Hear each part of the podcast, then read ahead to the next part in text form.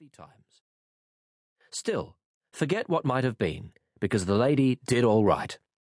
This time around, we again get what could be described as the best seat in the house for the continuance of one of the most compelling stories in Australian show business history, with a wonderful leading lady and a fine supporting cast of heroes and others. Prologue New York, 1999. Well, here it was, finally. The night I'd waited 50 years for. My New York debut. It wasn't how I'd pictured it at all. I was standing in this glorified broom closet they laughingly called a dressing room. On the wall as hanging space are a couple of hooks on which seem to be the costumes of a cast of thousands. The only chair was covered with more clothes. On the diminutive shelf in front of the dusty mirror where I hoped to lay out my makeup reposed the stale smelling remains of a meal left by my yet unseen shared dressing room companion, performing at that moment in the earlier show upstairs.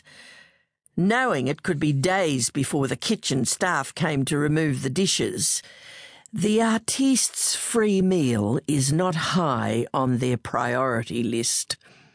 I promptly removed them at arm's length, out into the narrow corridor, heading for the kitchen, edging past people lining up for the restrooms, excusing myself in a whisper, bobbing my head up and down and in my nervousness for some mad reason suddenly going all toothily British like Joyce Grenfell. Excuse me. May I just squeeze past there? Thanks awfully. Groping my way, where the hell's the kitchen? Hoping none of these people are going to be in my audience. Oh, I saw her downstairs. She's the limey waitress. This is actually all very familiar. Nothing's really changed. Upstairs in the main room where I'm to perform, one of New York's smartest restaurants. Down here, well, the dressing room's just a bit smaller than Chequers was in Sydney in the 60s, that's all. Welcome to New York. In the original scene that constantly danced in the movie screen in my head, I was young, eager, full of ambition, ready to take my shot at the so-called big one in the Big Apple. But the dressing rooms were much more glamorous.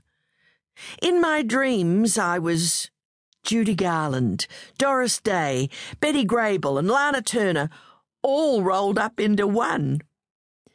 All through my adolescent years, right from the time I was an usherette in the back stalls, gazing transfixed at them on the screen, trying to look like them, sound like them. I guess I was no different from millions of other kids all over the world.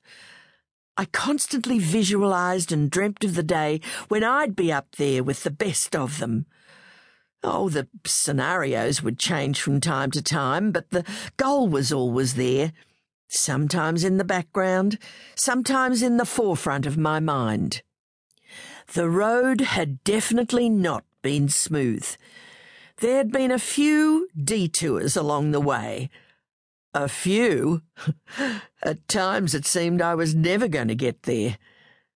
After several false starts, a few head on smashes into life's brick walls, and some very silly mistakes. Somehow through it all, an unseen, gentle, guiding hand was waiting to pick me up and set me back on the road again. When I started out with the arrogance of the very young, I figured that with a little luck and a modicum of good management, I'd reach all my life's goals by age 30. Already at 24, my name was up in lights. Or, if not by 30, which from where I stood was quite old, at the very outside, I'd reach them by age 40. Tops. At least that was my plan. But as I found out a few years ago, we make plans and God laughs. Now he.